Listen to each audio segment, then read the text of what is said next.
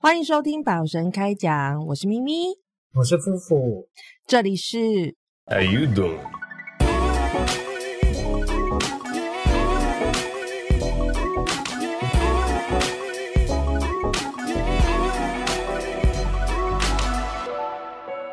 嗨，大家好，我们来欢迎久违了的夫妇。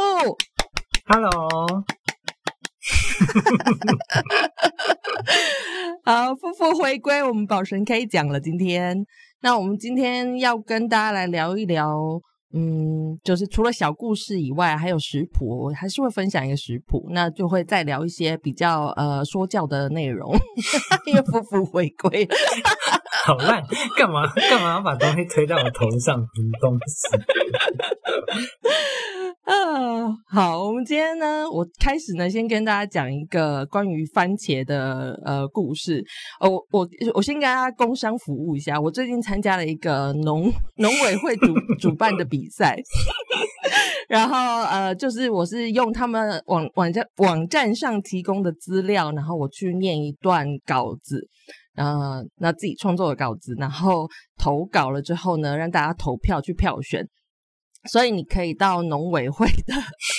网站上呢去找我的呃创作的作品，然后如果你喜欢的话，你可以投票。那我创作的编号呢是四六二，所以你可以上呃那个他们的官网去搜寻四六二这个号码。然后如果你喜欢我的创作的话，你可以帮我投票。好，就这样。好，那再 来呢？我觉得讲一个在那个，我觉得在这个农委会的这个网站上面看到这个关于番茄的故事。那我觉得这个故事跟我们今天的主题其实蛮契合的。那这个番茄故事呢，是在说在十六、十七世纪的时候，其实番茄的呃，大家种植番茄跟呃跟。食用番茄的方法跟现在社会不太一样。当初大家是觉得那是一个观赏用的植物，然后它也是主要是作作为药用的植物这样子，所以它的那个价值其实它的商用价值其实蛮高的，就是观赏用跟药用嘛。然后当初在那个还明治还没有很开的时候，大家觉得番茄这个东西是一个很奇怪的植物，所以他们觉得有人就传说说吃了那个番茄这个果子就会变身成狼人，所以番茄还有另外一个名称叫做狼桃。然后，但是其实这些东西可能。是当时的呃商人们想出来的一个呃故事，他们要让番茄活在一个比较像神话的 那个那个高度，要让它持续的继续是做观赏用或者是药用，所以他们的价值才会比较高嘛。所以商人可能就创作了很多这种类似的故事。除了这个狼桃的故事之外呢，他们还有人称番茄是什么爱情果啊什么之类的，就是跟爱情又扯上关系。总之就是一个很神奇的东西。然后呢，在呃大概在十八世纪的时候，在欧洲的法就是法国有个画家，他才突然间就是想要。突破了他的思维，他想要亲自去尝试看看番茄这个水果，因为大家都在说这个吃了可能会死，然后可能会会造成什么副作用，然后会变狼人之类的。那但是他看那个番茄就觉得它很漂亮嘛，就觉得这个东西这么诱人，怎么可能就是就是像大家说的这样这么恐怖呢？所以他就去试了。他就去尝试去吃了一颗，然后吃了一颗以后，他只觉得哇，这个好酸甜，好好吃哦。然后他本来已经抱着必死的决心，就他吃完这一颗以后可能会死的决心，他就吃了那颗以后，他还就是把把自己就是梳洗过，然后穿着很完整的衣服，然后躺在床上就是要等死。结果他没有死，然后他没有死之后，他就觉得哦。好像没事哦，他又再吃了几颗，就从此之后他就觉得哦，这原来番茄可以这样子吃，这样他就开始吃番茄。但是整个社会一直要到一世纪之后，才开始普遍的把番茄当成是一般的蔬果在食用，在此之前都没有，因为所有的商人跟普世的价值就是觉得番茄这个东西就是观赏用的，然后吃了以后会有很严重的副作用，这样子，对。然后，呃，再来另一个关于番茄的故事呢，是呃，蔬菜它是蔬菜还是水果呢？那其实这个东西在美国的一就十九世纪的时候，一八八七年的时候，就有曾经有一个海关，他想要收，就是把番茄的税收当做是蔬果类、蔬菜类去收，因为蔬菜它它的税收会比较高，所以呢，那个海关就说他要呃收番茄是蔬菜这个这个类别的税收，然后这个这个案件就一直被审审审审审到最高法院，然后一直在呃。那这是在一九八七年发生的，然后在一九九三年法院才判决，啊，一八九三年不好意思，一八九三年法院才判决，法院就是这样经过了很多年的审审核之后，他们终于判决把那个番茄当做是蔬菜而不是水果，但是其实以植物学的角度来看，番茄是水果，但是因为社会的价值，所以番茄变成了蔬菜。嗯好，这就是我今天这个跟番茄有关的故事。那我们今天要讲的是什么东西呢？我们今天其实就是就是想要深入聊一下那个既得利益者到底是什么东西啊？因为我们之前就是很常提到自己的利益者这个东西，但是好像也没有很认真的跟大家介绍过这样子。对，那我前前几天就是我我还有另外一个节目，那个节目的名称叫《不良妇女》，那我在里面就会讨论一些关于女性的题材，呃，可以说是女性主义，但是我们其实主要是绕着女性的这个各种比较出名的人物的角色，然后去探讨这个人物这样子。那我们其中就有一集讲到关于那个。他叫什么名字？居里夫人。嗯那我的我的主持 partner 他那时候就有一个我觉得很有趣的问题，他说。其实他看了很多，就是这种伟人传记啊什么的，包括居里夫人，嗯可是很少会有传记会把这些伟人他们背后可能一些比较不是这么光鲜的故事写出来。就是伟人传记里面都是写一些废话，都是写一些伟人的事迹嘛。但是这些人的背后可能并不像，就是他们也只是一般人，嗯那他们可能也会面对，比如说一些呃，可能他们的生活中也是不顺遂，可能会离婚，或者是他们可能曾经创业也会失败，就是这些事情，其实在伟人传记里面都不会提。嗯嗯，然后我我在跟夫妇讲这件事情的时候，他就说：“对啊，你之前有看过那个你在讲那个爱因斯坦的事情，你可以讲一下那个。哦，就是呃，爱因斯坦呃呃，现代啦，就是大家其实都看不太到爱因斯坦的全身照，对，然后反正那个之前就有人就是呃就觉得奇怪，就是呃这么知名的伟人，然后那个呃又是近代的人，然后他不相信就是没有全身照，然后结果他就去找。对然后后来才发现，其实是那个有系统的被大家删除了那个爱因斯坦的全身照，因为爱因斯坦嗯喜欢穿、呃女用凉鞋，嗯，对他甚至还会穿女裙、女生的裙子，对不对？对对，就是好像，对对对，那是据说那是他太太的呃，就是衣服。嗯，然后他之所以穿那个，是他他没有什么其他原因，他就是觉得比较舒服。是的，是的，就喜欢 呢、对 就不管怎么样，反正他就喜欢。但是反正就有人觉得这个东西那个有损于呃二十世纪那个伟大物理学家的 的形象，这样，然后就把他那个呃全身就是把他下半身那个有女性凉鞋的照片，通通都都删掉，这样。然后我们看到就是一个很威武，对，我们就只看他上半身，就是一个很睿智的老人的那个照片，这样。是的，是的，我们后来也有讲说，就在聊这件事情，为什么为什么这些人要制造这些假象给我们看呢？然后我们又想到，就是哦，我们在讲那个最近我们在看那个《欲望城市》嘛，反正大家被现在都被关在家里，所以那些 老老的那些影集们又通通被挖出来看。嗯那反正最近《欲望城市》我们也是，呃，因为他们好像要重拍，他们是不是要拍那个嗯新的版本啊？对新的对对新的一季吧，对，那我们就在聊《欲望城市》当年他们那些主角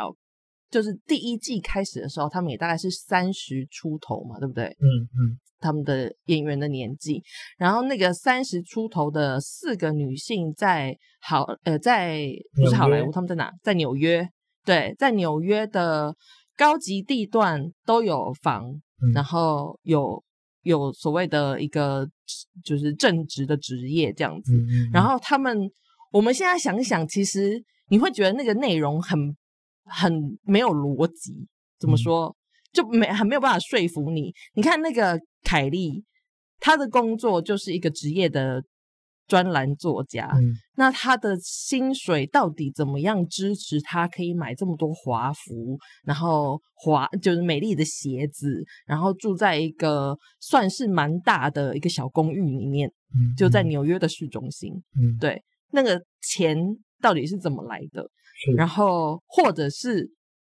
是不是他根本就不是这么有钱，但是他把那些他仅有的钱都花在这些上面，他可能 每天都在饿肚子或者是什么，但是这些东西都没有人拍出来嘛。嗯，对不对嗯？对啊，其实嗯类似的事情很多啦，就是有很多，我现在想想不起来电影的名字，但是那个反正以后大家看的时候可以留意一下，就是譬如说，那个他今天有一个小职员，然后他跑去大城市里面打拼。然后那个嗯电影里面也强调他的困境，然后他住在一个那个很破烂的小公寓，但是你看那个小公寓，你就会觉得他这个小公寓明明是你家的四五倍这样，然后你就会觉得 对，而且那个地方可能还是伦敦、纽约，对 就是不合理呀、对对，然后就是对，所以这些东西被塑造出来一个那个美好的样子，嗯就是我们那时候是讲说，它就是像那种，就是你挂在马前面的那种红萝卜之类的，它是要驱动你去往前，嗯嗯，就是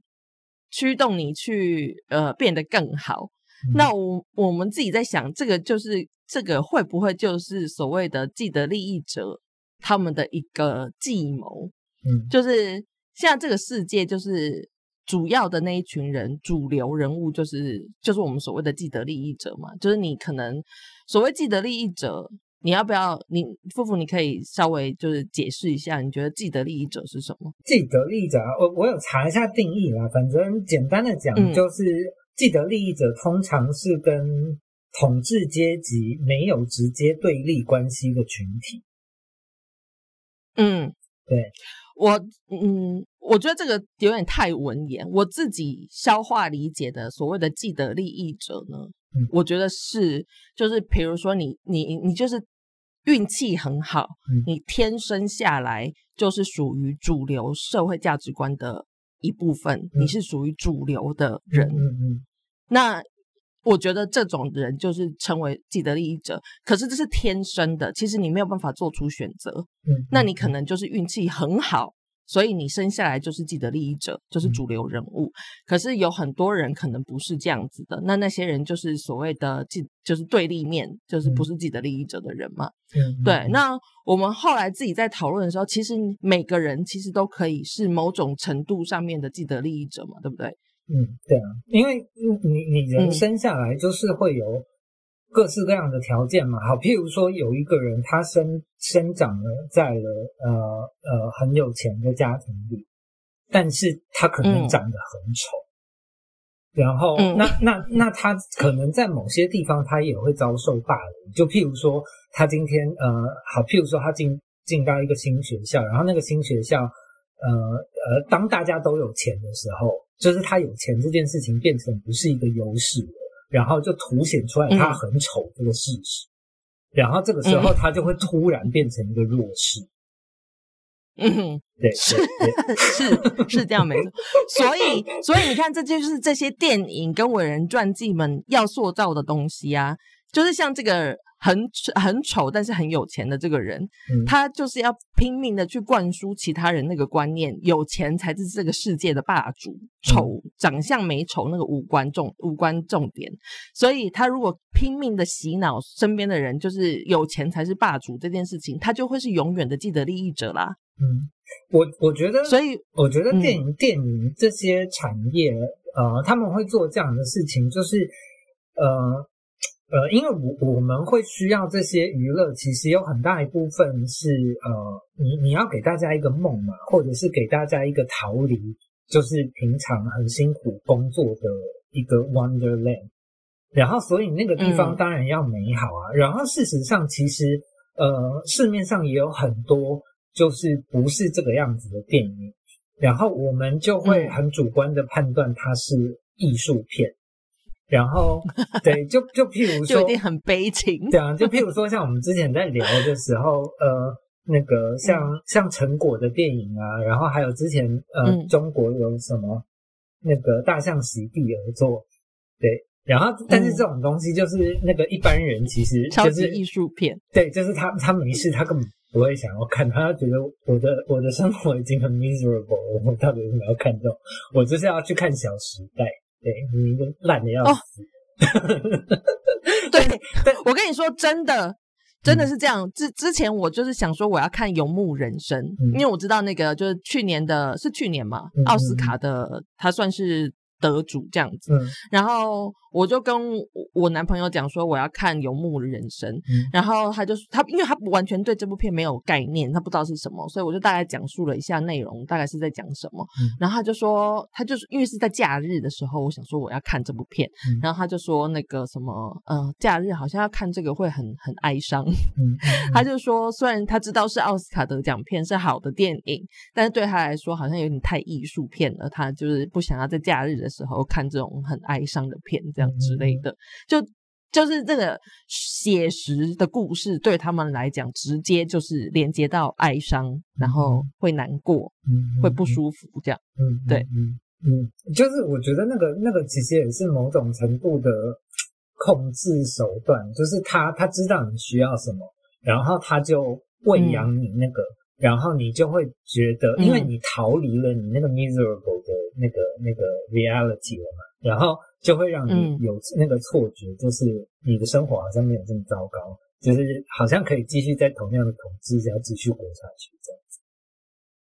嗯，哦，对耶，是这种感觉，是的，就是可以再继续在这个既得利益的。既得利益者统治的世界里面，就当奴才，对啊，就好像也可以继续这样下去。就是大家就会觉得没有什么好改变。我我觉得这个东西其实很有趣的。就是你今天如果那个你你跟大家讲，就是那个从今以后不准播好莱坞电影，不准好莱坞电影进口，然后对，然后或者是那个禁播 Avengers，大家一定给他攻。Oh my god！怎么可以禁播 Avengers？就是你你你平常你平常也会也会觉得这个东西就是那个好了，他无脑，然后我我我进电影院其实也是那个娱乐，然后打发时间，然后但是今天如果真的有人揭竿起义，然后说那个不准 Avengers 继续再拍再播，对这个世界就不行了，就是这么一回事。哎，我突然想到那个以前，我好像在以前的节目中有提到这两个人，就是那个宫崎骏跟那个北野武的的的之间的情节。嗯，就是北野武他一直在嫌弃宫崎骏，他觉得宫崎骏他的他创造的世界太美好了，都是假象。嗯，然后大家也知道北野武他就是比较激进的人，所以他的他的电影、他的作品，就连他自己出演的作品都是比较。属于呃，就是关怀也不算关怀，就是会呈现低下阶层的人物、小人物的生活状态这样子。然后他就觉得那个他他呈现的那个东西才是这个世界真实的样貌，所以他一直很讨厌宫崎骏，他觉得宫崎骏就是在塑造一个假象，然后。就是迷惑世人，所以大家看不到世界的真实样貌。但是你刚才讲的那个那个点，我觉得这个都就就是因为我自己是很喜欢宫崎骏，我觉得看他的东西北野武了。对，因为我我自己很喜欢宫崎骏，我觉得看他的东西就是给我制造一个梦，你知道？我觉得哦，这个世界就是就是还是有美好的东西可以去向往的。这样，对我就是完全就是被洗脑的那一部分的人啊。就会觉得呃，我可以继续这样继续过我的悲惨的人生。我觉得 OK，这个世界还是有美好的事情会发生的。嗯嗯嗯，这这个世界其实就是这个样子啊。所以呃，我我我绝对相信啊，就是呃，好莱坞会像今天这个样子，或者是当年的香港，呃，电影业这么发达，或者是其他很多东西，呃呃，就是呃，像我们刚刚说的这种类似的题材，就是它它可能呃看起来闪亮亮的、光鲜亮丽的，就是这种东西，嗯呃，会会比较容易受到大家的喜爱。我觉得有某部分一定跟呃，不管是各个时代的统治者，就是呃间接的支持也有很大的关系，因为这样有助于那个社会的和谐平衡，这样。子。嗯嗯哼，对，嗯，所以其实嗯。我，所以我们现在在抨击那个什么新疆教育营，嗯其实我们就是一直活在一个像这样子的东西里面，只是新疆教育营他们就是呃大咧咧的直接告诉你，他就是要洗脑你，就是要教育你。但是这个世界正在发生一模一样的事情，只是你活在里面，你自己不知道，对啊，其实我觉得呃，当然了，现现在那个新疆教育营也是有有有一点争议啊，就是那个呃呃，反正中国就是说，就是他们真的没有没有在胁迫这些人，然后但是因为中国嗯。就是习惯了这种就是很很专制的做法，对，然后所以会就会导致大家怎么看都觉得就是就是你你就有鬼啊，这样子啊，好，反正就是我们现在先姑且不论那个新疆教育营到底是怎么回事，就是我最近有看到一本书，它叫嗯。呃关于大脑的七又二分之一堂课，嗯。对，然后它里面就有说，就是我们的脑子其实没有像我们想象中的这么厉害，呃，就是呃呃呃，就是所所有我们身上的功能，或者是现在这个社会上，呃，这个世界上，呃，所有还还存在动物，就是他们身上的所有功能，都只是为了继续生存下去而已，人类也一样。对，嗯嗯。然后我们今天会发展出这么大的大脑，就是因为我们其他的能力不足。对，然后至于嗯你大脑能力，呃，大大脑到底生来是干嘛的呢？就是有些人就会很天真的就呃，好也不用说天真，就是那个呃呃，就是用来思考啊，然后我们就可以创造出更好的世界啊。然后，但是那个就是有有有一派人就说，就是没有啊，就是之所以会要创造这么大大脑，就是用来骗你自己。嗯，对，然后呃嗯呃，在那就是骇客任务里面的那个、啊，然后在那个关于大脑的七二分之一堂课里面，其实有有说到一个我觉得我觉得蛮有趣的事情啊，就是呃，我我我们的大脑呃，就是它它它会判定就是这个东西是事实还是不是事实。对，可是我今天跟你讲的时候，你你其实你会知道呃，这个这个东西里面其实是有蹊跷的，譬如说。呃，其实呃，真正定义上的现实是物理现实，嗯哼，对。然后，但是呃，有很多东西是所谓的社会现实，然后这、嗯这个东西是那个呃，我们后天才才开始学习认知的。嗯对然后，但但是那个那个呃，因为那个是后天学习认知的，所以它它不见得是真正的现实。好，就譬如说，所谓的物理现实，就是呃呃，你现在这个人的年纪，你的你的发量，呃，就就 你就是眼睛的明明亮度这种东西吗？就就是呃，嗯那个陆地就是陆地，然后海水就是海水，嗯嗯嗯嗯这个是物理现实。然后在物、嗯物理现实是没有国界的。嗯嗯嗯，对，嗯哼，然后呃，之所以我们会会会会觉得这个世界上有国界这个东西，它就是一个社会现实，嗯，所以它不是它不是真实啊。就是你今天如果只是一个动物，就是是你看不到，对啊，你看不到那个国界在哪，但是因为社会的关系，社会的现实上面是有国界的，对，列出来的，画在地图上的，对，嗯。然后就是我我们其实被被灌输了很多很多这些乱七八糟的概念，譬如说我们以前有讲过，就是那个呃钻石，就是它它其实只是那个因为商业行销，然后它变成那个结婚的人都必须要嗯。要有钻戒，对，但是、嗯，因为那个一颗永流传的那个商业行销，对啊，但是钻戒其实根嗯本就没有这么值钱啊，就是那个钻戒的产量，呃，钻石的产量其实根本不少，而且就是那个它它其实只是高压碳，嗯哼嗯哼，对。嗯，它其实就是呃某种古生物的骨灰，所以就是呃，就是如果我们今天单单以物理现实这个东西来看，就是呃呃，什么所谓既得利益者啊这些东西的，就是我我觉得那个观念会变得很简单。嗯、好，譬如说我们说那个既得利益者，就是你你你你有什么地方就是有优势，然后占了便宜，或者你有钱，然后你长得好看，巴拉巴拉什么的。然后，但是以以物理现实来说，然后或者是以那个生物本能来说，其实我们只是要活着，那嗯，就没、哦，就所以物理现实里面的既得利益者，可能是你生下来就头好壮壮，非常健康，然后你可以呃，就是你的不管是你的精子也好，你的卵子也好，就是你要孕育下一代的那些东西都非常的健康，你就可以继续传承下去。那个是生物性的、物理性的，他们天生就好的人，嗯他们就是 物理性的既得利益者，这样子吗？是啊，但是但是我们之前也讲过啊，就是那个呃，好，譬如说我们说现在那个最呃在金字塔顶端的那个既得利益者，就是那个金发碧眼的白种白白种男性，对对对，白人男性，但是他们其实是那个基因瑕疵品。这样说会不会得他罪很多人？谁管他们的呢？他们也听不懂中文呢、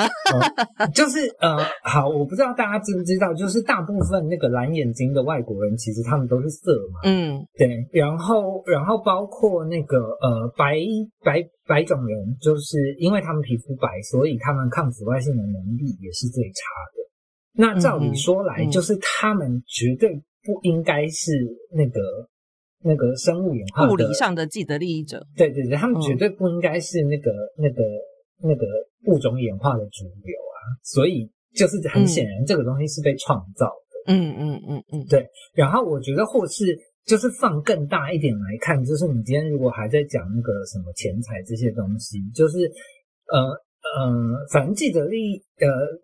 这个东西其实都是很相对的啦。我相信那个呃所有人在某些层面上，就是你你你会在某些部分上是弱势，然后你会在某些部分上是既得利益者这样子。嗯然后就像是，如果这个世界上没有穷人了，那那个嗯哼有钱人他也不会觉得自己是有钱人，嗯哼对啊。然后所以我觉得要我那我希望大家可以用这样的的方式去理解，就是只是跟大家讲说你要有同理心，我觉得其实很难啦。但是那个、对啊，就是我我我可以想到的方式，就是就是其实真的没有什么你的我的这些东西啊，就是。嗯。那个，如果我们今天真的就是你搞很杂，然后就像人类现在做的，就是呃很自我中心，然后以为自己很强，然后把那个地球弄得超糟糕，然后哪一天地球没了，那你也不在啊，嗯。对啊，那那你有再、嗯。你你有再多的钱，然后好，甚至你你有那个你有全世界最多的钱，然后但是这世界上一个人都没有，就是那就没有意义。嗯嗯，你就没有所谓的，你就没有办法比较，就不会有所谓的既得利益者了。这件事情存在了，因为你就什么都没有，你没办法比，无从比较起，你不能做主流或者是非主流啦。是的，嗯哼，对对。那我觉得我们今天以一个角度来来探讨这个事情好了，因为其实像你刚才说的，就大家都是某种程度上，你都可能可能会成为既得利益者。但是现在对很多人来说，既得利益者这个词其实很常被提出来嘛。嗯那对很多人来说，既得利益者是一个很负面的词。嗯，其实对我来说，我觉得不是。嗯可是为什么你会觉得这个词句是负面的呢？可能会觉得是对对我的一个人身攻击或者什么。我觉得很多人在听到人家说自己是既得利益者的时候，都觉得啊，你是不是在酸我或者是什么这样？嗯，然后我觉得，呃，会有这种想法的人，其实你就是没有办法接受自己就是是一个既得利益者这个事实。嗯就像刚才夫妇说的，我们都是某种程度上的既得利益者，嗯所以既得利益，身为既得利益者这件事情，不是你可以做选择的，不是你的错。嗯但是我我自己觉得，如果说真的要说这件事情有个什么错的话，就是你身为既得利益者，你却自己不知道自己是既得利益者。嗯我觉得这个是比较让我觉得会，嗯，就是会很不爽的地方。就是嗯，怎么说呢？我觉得你要身为一个既得利益者，你要有意识你自己是，你这样子。呃，说难听一点，就是你要知道自己有什么优缺优点，成为一个这个既得利益者。你在你在这个市场上，你的优点是什么？你的主流程度是什么东西？你才可以去使用那些东西当你的武器嘛。嗯嗯嗯就是，但是如果说你不承认自己是既得利益者，但是你还是在用这些武武器，或者是你根本不知道、没有意识到自己是既得利益者，那你就是无脑的在用这些武器在行事，那你就会，嗯，怎么说？像我们历史人物里面所谓的既得利益者，历史人物里面有名的就是那个梁梁武帝吗？还是什么梁武？就是说何不食肉糜的那位皇帝是谁啊？不不知道，但是好，反正大家都知道他他是谁，就这样。对对对，就是就是就是像这样子的人，嗯。就是他生在一个这样子有权利有有，但是他不不知道自己是一个既得利益者，所以嗯。他说出来做出来的事情，当然就会让很多人愤怒啊。嗯，所以你要身为一个既得利益者的话，你要怎么样知道自己是既得利益者呢？嗯。我觉得，对这个是我觉得想要讨论一下的。就你夫妇，你觉得有没有什么一个角度，你可以去做自我检测，讲到什么什么血型分析之类的？你觉得有没有一个什么角度可以去检测？就可能有很多人他们没有意识到自己是自己的利益者。嗯呃，我我觉得当然就是你你呃呃，如果如果你你今天听到，我觉得不只是既得利益者，你听到别人说你什么事情，然后如果你会有一点不开心，我觉得你就可以深究一下，就是你为什么不开心。对。嗯。譬如说，我我以前跟我的一个呃法国朋友，就是有有嗯有聊过，然后我就说我们都是嗯。既得利益者，但是他他很不同意，他就说那个那个他他不有钱啊，然后那个这这个世界上超多就是比他有钱的人，然后我嗯我觉得这个就是那个呃既得利益者之所以成为既得利益者的的一个条件，就是呃。呃，就是我们刚刚讲的既得利益者，它是一个相对的概念。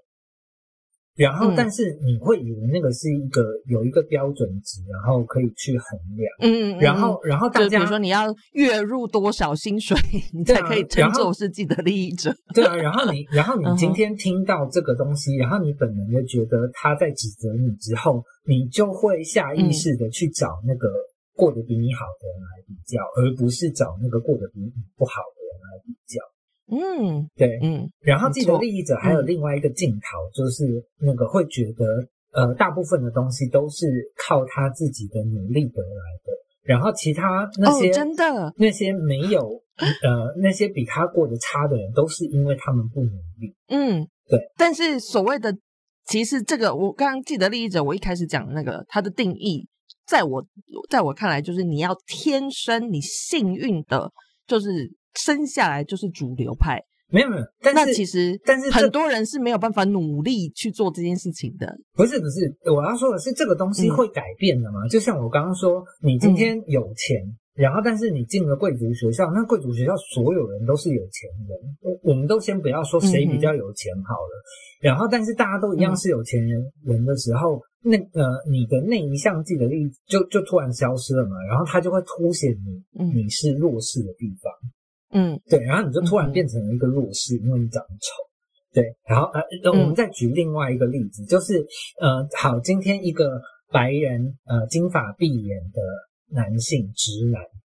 嗯，对嗯。然后他他他是超级既得利益者没有错吧？然后好，我们假设他又是中产阶级，家境其实也不错，然后长得也不错这样子。然后，但是他如果今天突然走进一个那个黑人的同性恋社团，他就是超级弱势啊。因为大家一定会排挤真的他。嗯，对嗯哼，对，就是大家不要讲我政治不正确，就是谁不排挤他？你今天一个 超级白人，然后那个亮晶晶，然后闯入一个那个黑人的同性恋社团，你不会排挤才有鬼。对而且而且搞不好会被就是 被揍还是什么之类的，就想说你到底进来干嘛？对啊，对啊，所以所以嗯我我要说的就是，这个其实只是一个概念，然后但是、嗯呃，对啊，你对于为什么你会对于这个概念感到感到不舒服，就是我觉得大家可以可以可以深入的去去深究一下，对对对，嗯。嗯我我之前看，呃，这这个我在我我们之前的节目里面，我有稍微提过，就是我看那个呃 Netflix 的电视电影，然后叫做 Anona Holmes，我不知道中文片名是什么，反正他就是在拍那个福尔摩斯唯一的妹妹的故事，嗯。然后是那个那个什么怪奇物语的怪奇物语的那个女主角，她主演的一部片，嗯嗯嗯。对，然后反正中间有一段呢，内容我觉得嗯非常值得深思，就是它中间有一段，反正那个就是呃福尔摩斯这个角色，他去。某个女性的社团里面，然嗯后就是在跟好像那是洗衣服的一个社团这样之类，但是他们秘密的在进行一些就是呃当年因为女性不能投票，所以那些那个那个呃洗衣服的那个社团，他们其实秘密的在进行的的的行为是他们想要去争取女性的投票权这样子。嗯然后反正那个福尔摩斯他就进入了那个社团去找他的妹妹，他失踪的妹妹。嗯，那。那个他在问那些女性的呃洗衣服事情的时候，反正不知道讲了什么，就讲到那个投票权这件事情，因为他们女性他们现在正在争取这件事情嘛，然后他们就在跟福尔摩斯说，我们很努力的在争取女性也可以有投票权，巴拉巴拉巴拉巴。然后福尔摩斯就只落下一句话，他说：“我现在我对政治没有兴趣，所以我不想要讨论政治。”这样，嗯他只只想要去找他妹妹，所以他说这些东西他不想要讨论。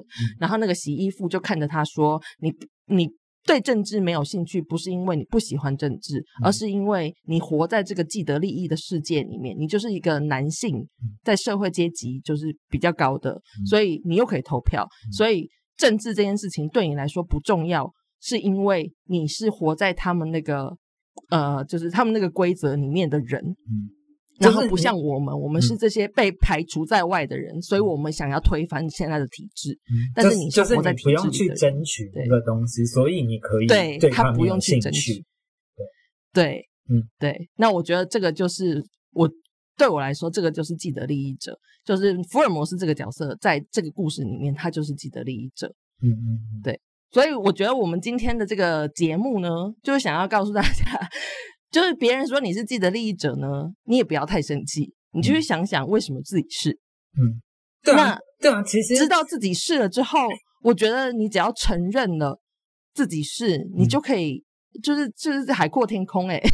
不是啊，就是我觉得这个东西真的没有什么，就是那个，嗯你你换个角度想，就是他其实只是在说你帅，你有钱，然后你很高，对啊或者或者是你很没错，你很白，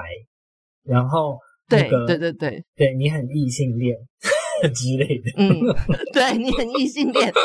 或者是你就是呃高富帅，或者是什么什么白白白帅美、白什么美、白富美之类的，对。你可能就是那个很主，他是一种羡慕的眼光跟语调在对你说这件事情，所以你没有什么好觉得生气的啊、你就是那个呃主流的人物，嗯，所嗯。以就像我们一开始说的，你要怎么样保持一点同理心？嗯，就是呃，人人都有可能是既得利益者，也可能不是嘛。那你也会这样羡慕比你更既得利益者的那些人们。嗯那你你就可以理解那些人，其他可能比较弱势的人对你说出这些话的时候，他们的心情是什么样子？你就自己同理心一下喽，嗯就没什么好生气的。嗯嗯嗯，好哟。那我们今天结论也下得差不多了。我这一集呢，就来介绍呼应一下前面跟他讲番茄的事情，所以我这一集要介绍食谱是番茄炒蛋。嗯，夫妇觉得真的很牵强吗？没有啊，你讲啊，哎、其实夫妇也是很会做菜的人，还是你要讲一下你的番茄炒蛋怎么做？是不用了，你都准备好，你讲啊。好，我先讲一下食材好了。食材的话非常简单，就是小番茄或者是大番茄，那种牛番茄都可以。我是准备大概一个拳头大小的量，然后我做这一餐大概是两个人吃啦，所以就是一个拳头大小的量的番茄，然后我会准备三颗鸡蛋，然后葱一只，然后我会加番茄酱跟砂糖。嗯，那番茄酱跟砂糖其实就是 optional，你想就是想要吃的健康一点的人，你就可以不用加这两样东西这样。然后呃，再就是做法的话，就是你只要热锅，然后要加油，一定要加油，不然的话番茄好细手。哎，还是会有人不知道怎么做这件事情好吗？现在有很多人很努力。很努力要把自己练成一个就是大厨，因为大家都关在家里面，现在很多人都很努力。炒菜加油这个事情，哎，我觉得有人真的不知道，好吗？好好好，好，我是记得利益者，炒菜要加油。我们我刚没有用的利益者，我刚没有用同理心理解，没有同理心，对，不会做菜，真的不知道炒菜要加油。自己检讨一下，OK，好好小小火用开小火就好了，然后热油，再把那个你切切块的番茄丢进去，然后呢，在这个时候你番茄丢进去，你先炒一下，炒到它那个茄汁就是有点。就是有点湿润的时候，然后你再开始加番茄酱跟糖。那番茄酱跟糖都不用加太多，都加一点点就好，那是提味用的。那番茄酱的话是让它就是那个番茄味更重一点嘛。那我我加砂糖的原因是因为我比较喜欢吃甜一点，我觉得番茄还是太酸，所以我会加一点糖去调味。然后，哎，我你不要这样打扰我说食谱，没礼貌。好，然后呢，我会炒到番茄颜色变深了之后，你会闻到茄香味，番茄的香味。你再把，我会把番茄就是往锅子的其中一边去集中，我不会把它拿出来，我就会让它继续在里面，然后。反正你现在是小火嘛，我就会把番茄集中到一边，然后再拿一个空碗，把那三颗蛋打进去，加一小匙盐在里面，然后就再直接把那个蛋液淋进锅子里面。你要把它放在没有番茄酱的那一边哦，不要直接淋在番茄酱上面，要把它淋在那个没有番茄酱的那一边。所以你现在锅子里面你可以看到的样子，就是一边是番茄酱的，呃，就是番茄的那个红色，然后另外一边就是蛋。蛋汁的那个黄黄色这样子，然后你小火的时候，你就是慢慢的在那个蛋汁上面稍微旋转一下，就是拿筷子或者是拿铲锅铲，就是稍微搅拌一下那个蛋汁，直到那个蛋汁大概是七八分熟的时候，你再把葱丢进去，葱也要切断切碎哦。不要整只葱丢进去，你这是故意葱要切碎哦，我 不是，葱要切碎以后再丢进去哦。然后丢进去之后呢，你就可以把它关火，然后把所有的食材就全部搅在一起，混在一起，这样子就好了，很简单。嗯，以上。你哎，你你的番茄炒蛋是会放番茄酱的吗？我会啊。哦哦哦，你不会放哦？呃，我不会，我我可以跟大家。就是分享我的那个那个不一样的做法，就是因为因为那个番茄番茄其实不容易炒熟，尤其是你你酿干炒的话。然后，但是因为我喜欢天然的茄，我没有干炒啊，我加热油啊。呃，不是，就是你只有油就是这样炒，它其实还是不容易熟的的意思。嗯，所以你好好好，所以你加什么？我会加高汤。哦，对，然后你加高汤之后，那个那个，这个就既得利益者。我在欧洲买不到高汤啊，你可以用做，你可以用高汤粉泡啊。然后反正就是就是那个，它就会把茄红素溶出来，然后那个就是呃呃，怎么说，就是比较天然的那个番茄酱。然后你这个时候再加那个蛋液下去，然后蛋液混到那个高汤之后，就是我觉得那个那个那个的。浓稠度会会比较刚好，然后甜咸程度也会比较刚好，这样子。嗯，你这个的话，那个蛋液还可以稍微吸到一点番茄的汁。对对，就是他们会他们就会很很微妙的那个 blending 在一起。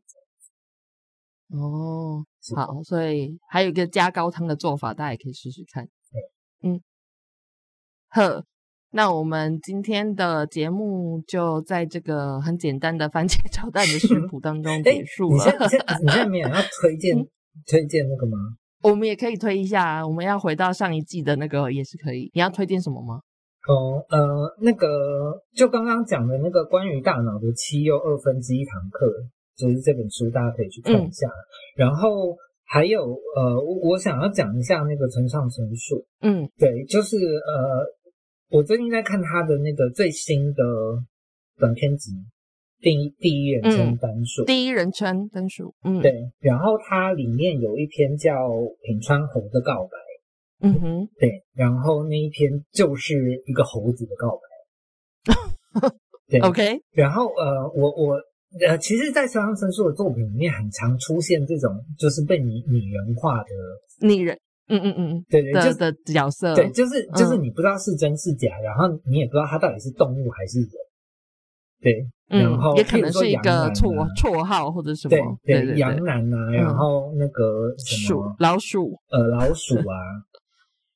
嗯对，然后那个、呃，我这次在看那个品川猴的告白的时候，然后我突然意识到，就是那个村上春树真的是，就像他讲的，他他真的是那个永远跟跟鸡蛋站在同一边的，鸡蛋站在一边，嗯他真的是一个充满了同理心的人。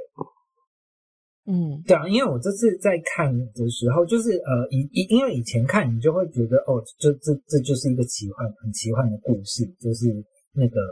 呃，就是有一个长呃是是羊，然后但是他又是人，然后老师会跟你说话这嗯样子。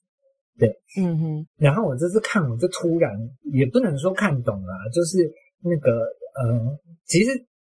这个真的需要很强大的同理心，就是呃，他他等于是